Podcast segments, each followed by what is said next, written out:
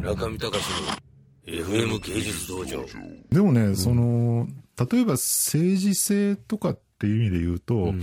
今の全教徒、あの段階世代が政治性が高くて、今のじゃあ、ゆとりが低いかって、決してそうじゃないと思うんですよね。うん。政治に対する考え方の違いってのがすごく大きいと思うんですよ。うん。これ弾丸世代ってのはそのかつて、ね、3 40年前にいろいろやって成功したみたいなある種の不思議な成功体験みたいなのを持ってる人が、うん。特にメディア業界に多いですけどね。あの当時結局普通の会社にみんな就職できなくなっちゃったので、うん大学生。みん なあの新聞テレビに流れ込んだってなってだからあの新聞テレビはねあの大学で石投げた人の巣窟なんですけど今の役員クラスぐらいはね。だからそういうような政治性と今の人たちが持ってる政治性って多分ねそのうん。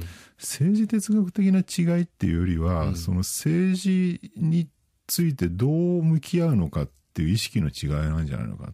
ちょっと言葉ではもうすごい説明しにくいんですけど政治意識が低いわけでは全然ないんですよね、うん多分ね一番政治意識低いのは40代じゃないかと思う、うん。80年代に青春時代を送ってた人たち、うんうんその世代と比べると今の20代あるいは30代の方がずっと政治意識が高いのは間違いない。うん。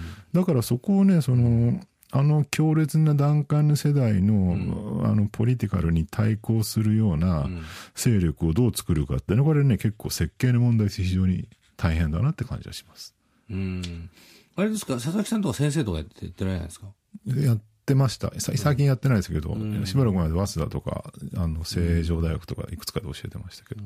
なんかまあ、それこそ、そういう今お話したみたいな問答じゃないですけど、なんかこう、クリティークみたいのがあると、啓発しそうな気もしないでもないですけどね。うん、散々言ってるんですけどね、でもあんまり言ってるとなんかね、こう単にアジテーションしてるだけみたいな感じになってくるので、それもそうでしょ？それもどうなのか。それはじゃあどうすればいいですか、それは。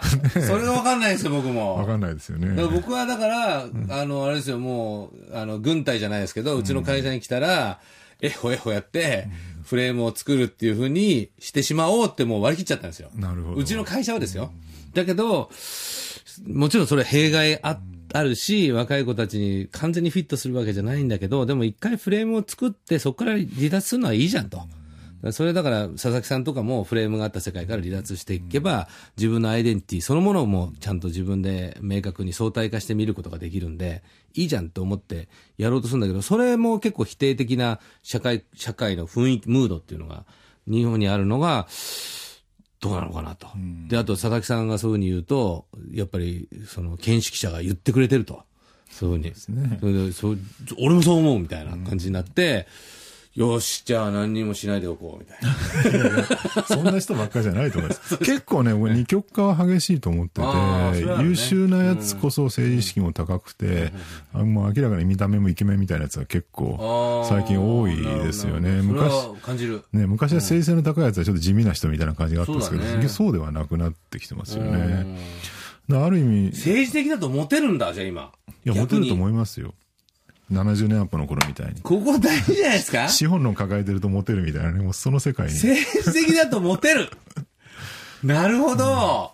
それ大事だわ。大事ですよね。これちょっと政治的だとモテる時代とかっていう本を書いたらどうですか、佐々木さん。それはいける、ねえそれはいけるかもしれない。それはでもあると思う、ちょっとで。もそっちの方がかっこいい感じになってるじゃないですか、明らかに。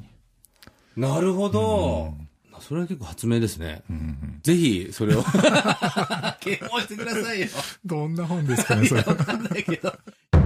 中見隆の FM 芸術道場